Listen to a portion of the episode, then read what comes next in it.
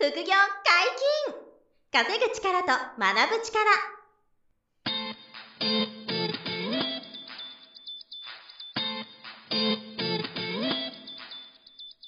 この番組は稼げるようになりたいを叶える副業アカデミーの提供でお送りいたします。副業アカデミーはあなたが副業で稼げる状態になることにコミットしたスクール。初級コースから上級コースまでさまざまなジャンルの副業ノウハウを学んでいただけます。詳しくは副業アカデミーで検索ください。こんにちは小林正弘です。山本博です。よろしくお願いします、はい、よろしくお願いします。本日も副業アカデミー仮想通貨講座の鹿武史先生に来ていただいております。よろしくお願いします。よろしくお願いします。はいお願いします。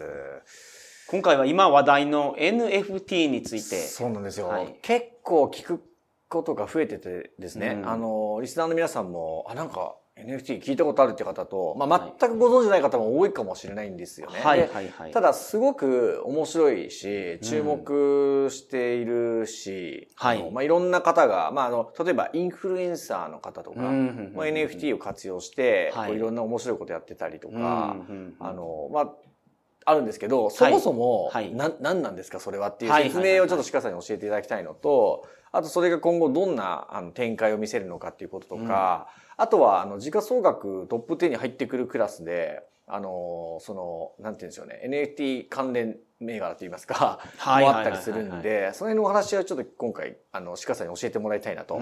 思ってます、よろしくお願いします、よろしくお願いします。あの、そもそも NFT って何なんですかっていうのを教えていただいてもいいですか？はい。いや、まあ NFT って何の略なのかっていうと、 non-fungible token っていうような形で、うん、えー、のものですけれども、うん、まあブロックチェーンの技術を活用して、えー、代替不可能なトークンを発行する。代替不可能っていうことは、うんうん、あまあ、本来は一つのはずですね。唯一無二。うん、唯一無二、代替不可能ですね。はい、ただまあ今、あの、そこのところは少し緩和されてて、あの、まあ、版画みたいなもんだと考えていただければいいと思うんですけど、版画って1枚しか刷らないんじゃなくて、30枚刷ったりとか、あまあ、決まった枚数をすると、元の、何ですか、版画を彫られたものを破壊するっていうようなことらしいんですよね。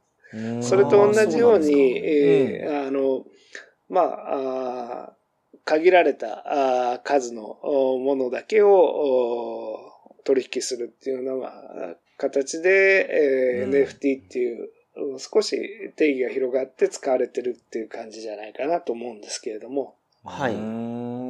それがブロックチェーン上で行われてるっていう認識でいいんですか、はい、うん。それで、要するに、こう、何ですかね？例えば、アンティークコインの鑑定書付きで、はい、あの、これは唯一無二だ。このアンティークコインはっていうのと同じようなことが、はい、デジタル上でできるようになってるっていう技術ですかね？えーえ。ー簡単に言えばそんなことですかね。そうですね。で、なんか、ちょっと話題になったのは、あの、子供が描いた絵が、はい。あの、NFT の、その、まあ、技術といいますかね、えー、使うことで数十万とか、はい。あの、値段がつくみたいなのが、一時話題になりましたけど、うんはい、そういうことができるようになってきたっていうそうですね。ええー。ですよね。ええー。それはだからお子さんが描いた絵が、その、これが唯一のものであるという証明が、うん、そんなんですか、ブロックチェーンを使ってできるので、そうですね。えー、価値が、固定されるってことなんですよね。はい。うん、シンプルにそういう意味ですよね。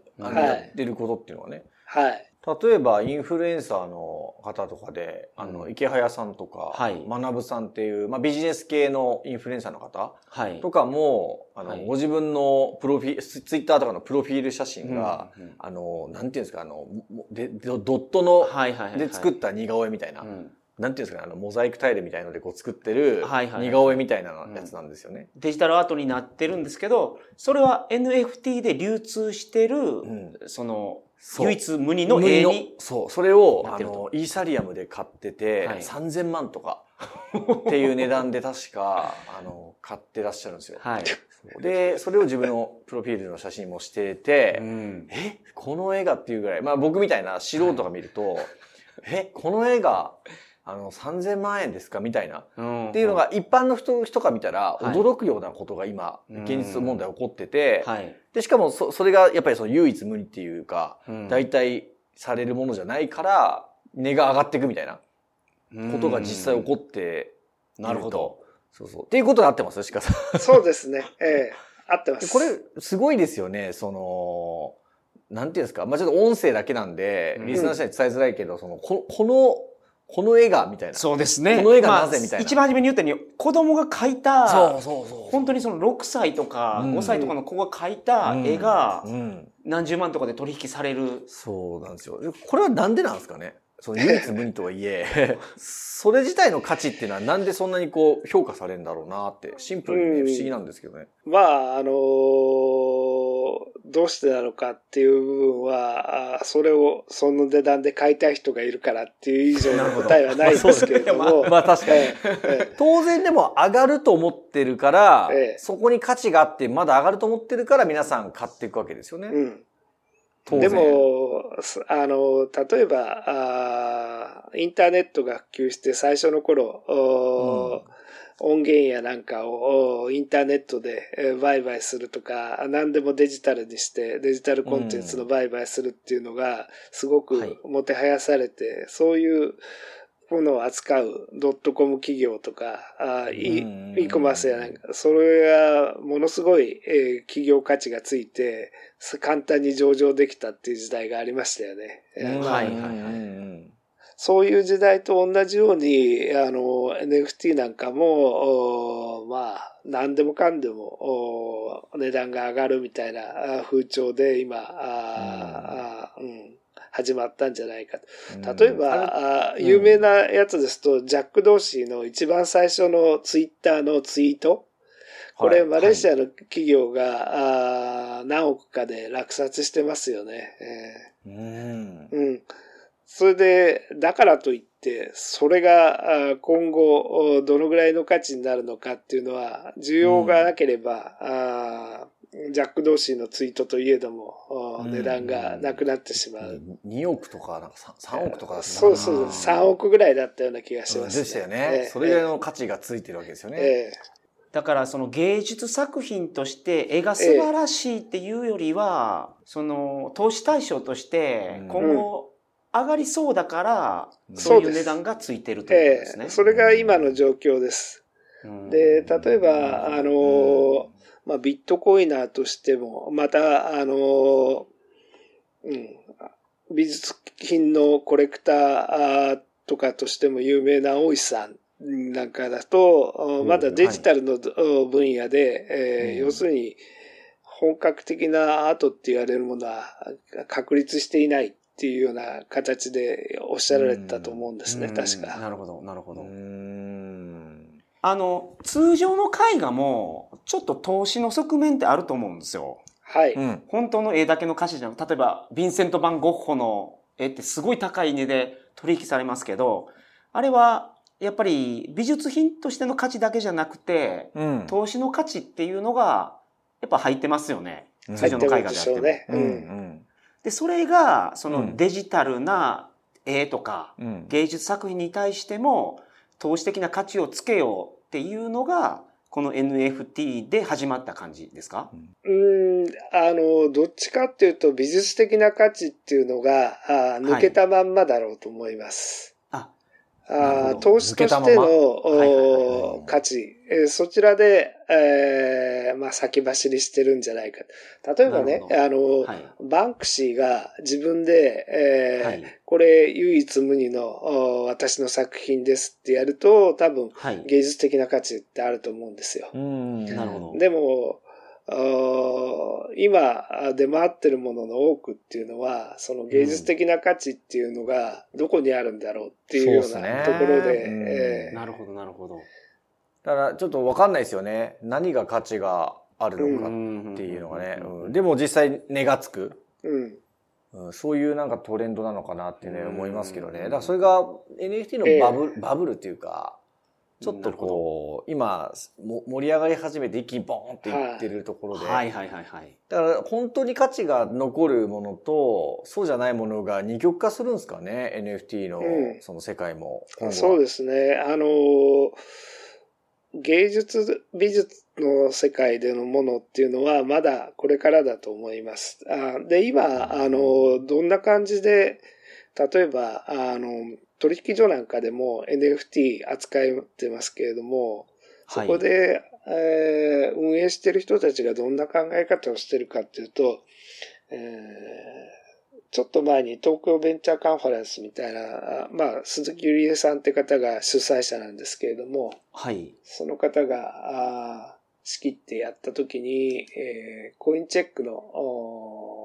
責任者の方あ来て発言されてたんですけれども、はい、今今の考え方っていうと、例えば、その NFT で、えー、アイドルやなんかのコンテンツやなんか売ってるわけですよね。なるほど。で、えー、0. 何イーサとかいうような形で売ってるんですけれども、その、NFT でそういうものを売って、それが価値があるのは、例えばその NFT を持ってる人たちっていうのは、ブロックチェーン上でそれを証明できるわけだから、はい、あそのグループなり、えー、その歌手なり、えー、の人がなんかイベントを行うときに、その NFT を持ってる人たちだけに特別のサービスやなんかを提供するときの証明に使えるとか、うそういうようなあ発想の方が強いような気がしますね。取引所系のところが扱ってるものやなんかって。うんなるほどですね。はい。あの、ソラナでしたっけ？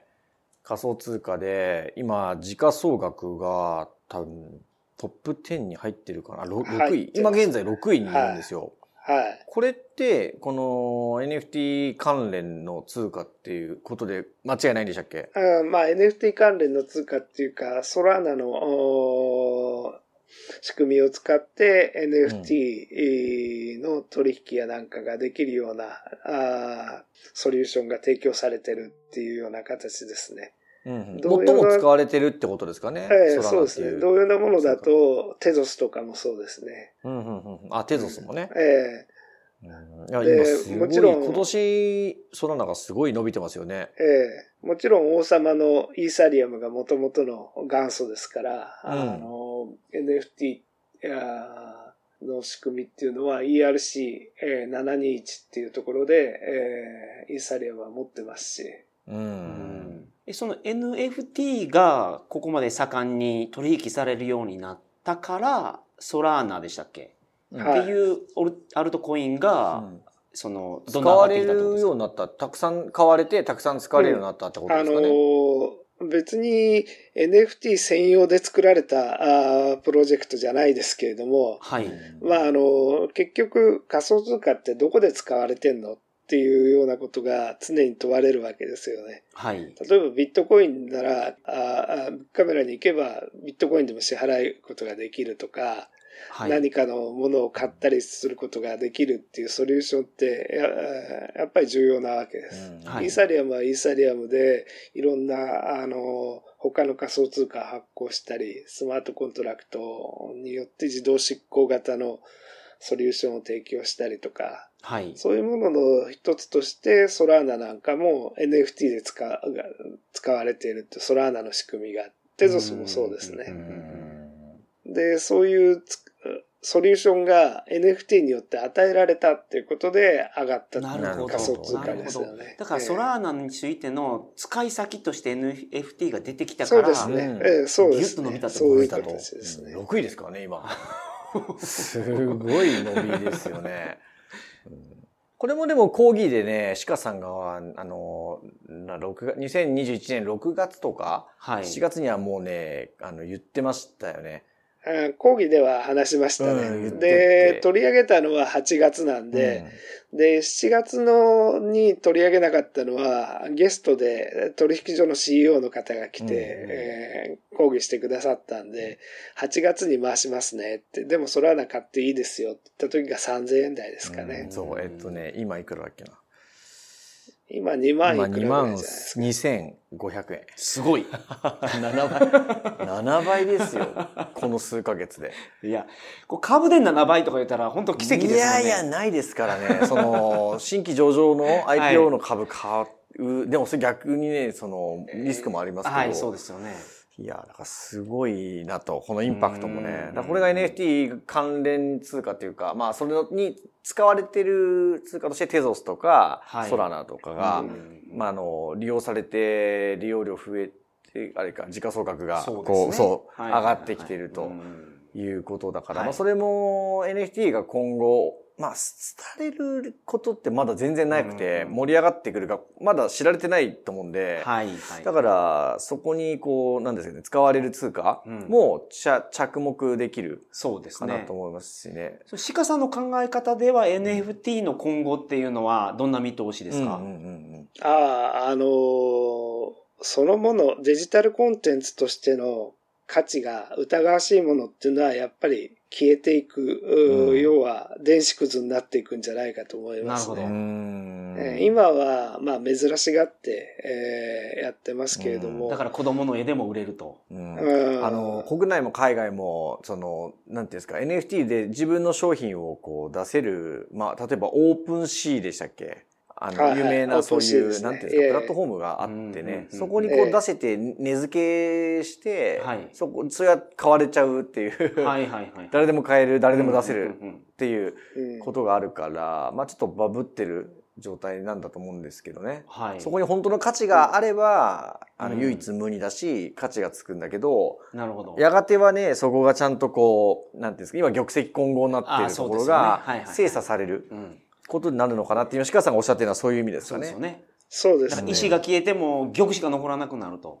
本そうそう当にそうそうそう。あのー価値のある、アートとしても価値があるやつが最終的に残るんじゃないかと。うん、そうですね。うんえだから、まあこれから盛り上がるでしょうけどね。はい。多分その二極化すると思うし、まあでもその暗号通貨として、さっきのソラナとかをポートフォリオに入れとくっていうのは、これは鹿さん的にはありですか？えっ、と、僕自身は、その見極めができないですね。ねあーまあ美、美術的なセンスとかそういう面で、えー見たときに、これが本当に将来も価値あるのかどうか。それから、アイドルの NFT にしたって、あの、それが将来的にどういう価値を持つのかって、僕はそういうセンスがないからわかんないですね。なるほど。ただ、あの、うんあの、さっき言った、あーまあ、東京ベンチャーカンファレンスやなんかで、えーの発言とかそういうのをベースに、今、あーちょっとお進行が遅れてるんですけれども、えーこんなことをやろうかっていうような話でやってるのは、あの、NFT 推進協会みたいなものを作ろうかっていう一般社団法人としてですね。うんで、なぜなのかっていうと、今、例えばオープンシーに個々人が上げるっていう、そういうプラットフォームもちろん必要だと思うんですけれども、はい。そこだと多分、玉石混交、ひょっとしたら石石混交だけなのかもしれないですけど。石しかないかもしれない。ダイヤモンドがないってことですね。うん石しかない。なんですよ。だから、あの、例えば、あある程度のおスクリーニングをかけて、ん。で、コンテンツだけを選んできて、うん。で、あえて NFT 化していないコンテンツをお NFT 化して売る、取引所に対するう橋渡し、個人と取引所の橋渡しみたいなことをする協会の方が意味があるのかなって思ってて、それを作ろうと今動いてるわけなんですけど、はいはうーん、なるほど。だからまあ、そういう。だとすると、そこには子供の絵はまず乗らないです。ああ、まあそうですよね。そうん。だからもうちょっと本物とか、そうですちゃんとこね。う、価値があえるものがええ NFT を使って、そのええ価値が担保されるっていえうケースが増えていくだろうなっていうことですか？ーそうですね。アーティストとして、ある程度のポジションを確立している方のコンテンツやなんかのみを扱うと。なるほどね。なるほど。うん例えば漫画にしたっていいんですけれども、それはやるんだとしたら、講談社とか集英社、作者ときちんと提携して、そこで、えーまあ、自分たちの持ってるネットワークから取引所につなげる。取引所がいくつ発行していくらで、えー、コンテンツホルダーから買い上げるっていう、そういうところを、だけを手伝うっていうようなことをやる期間が必要だろうなと思ってるんですね。なるほど、なるほど。確かにそれが整備されると、鹿さんのおっしゃってる石じゃなくて、その玉の方の選定を専門家がやってくれるから、えええ、投資家がもうちょっと安心して、そうですね。ええ、投資できると。ええまあでも有名人とかは使うケース増えるでしょうね。はい、漫画家さんとか、うん、いや、すごいじゃないですか。熱いんじゃないですか？その、ドラゴンボールのキャラクターを描いて。そうそうそうそう、キャラクターを描けるとかね、はいうん。そういう人たちは NFT 使えば、すごい、そうですよね。価値があ,、ありますもんね。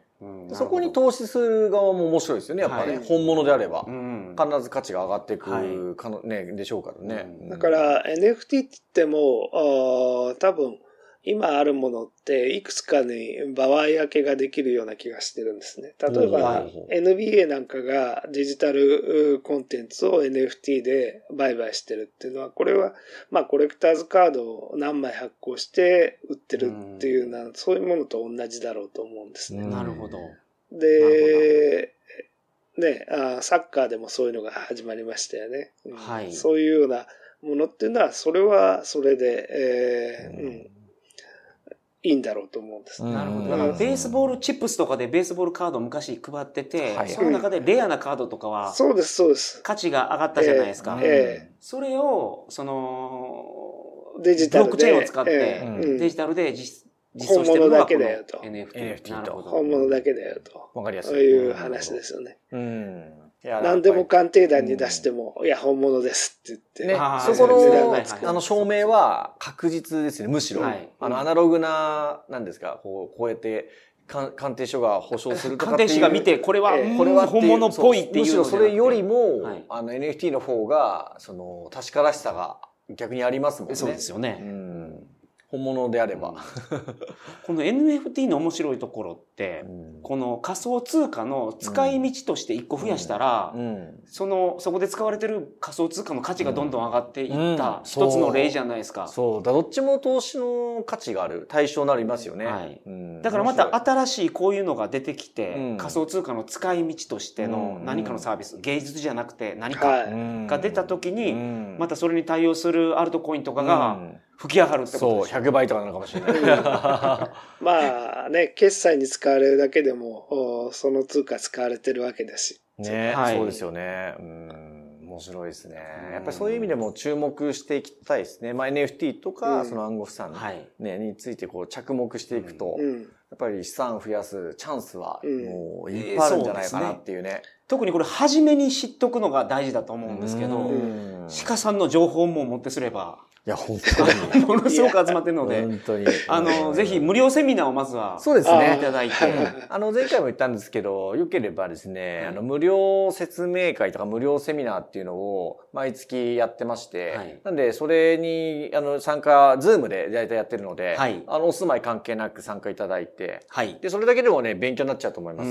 はい。で、まあ、もしよければ、その先で、あの、本コースということで、はい。あの、有料の講座もあって、これはもういただくコストのもう何十倍とか、はい、人によっては何百倍とか。まあ今回、前回のお話を聞いていただくと、そう、わかると思うんですよ。すごいタイミングで、うん。言っといた方がいいですよってお話僕だってポルカドットもビットコインも全部その教えてもらって タイミング仕込んでたら全部その倍以上とか余裕ポルカドット倍以上だし、はい、まあ、ビットコインも今年だけの投資でももう2倍超えてますからね。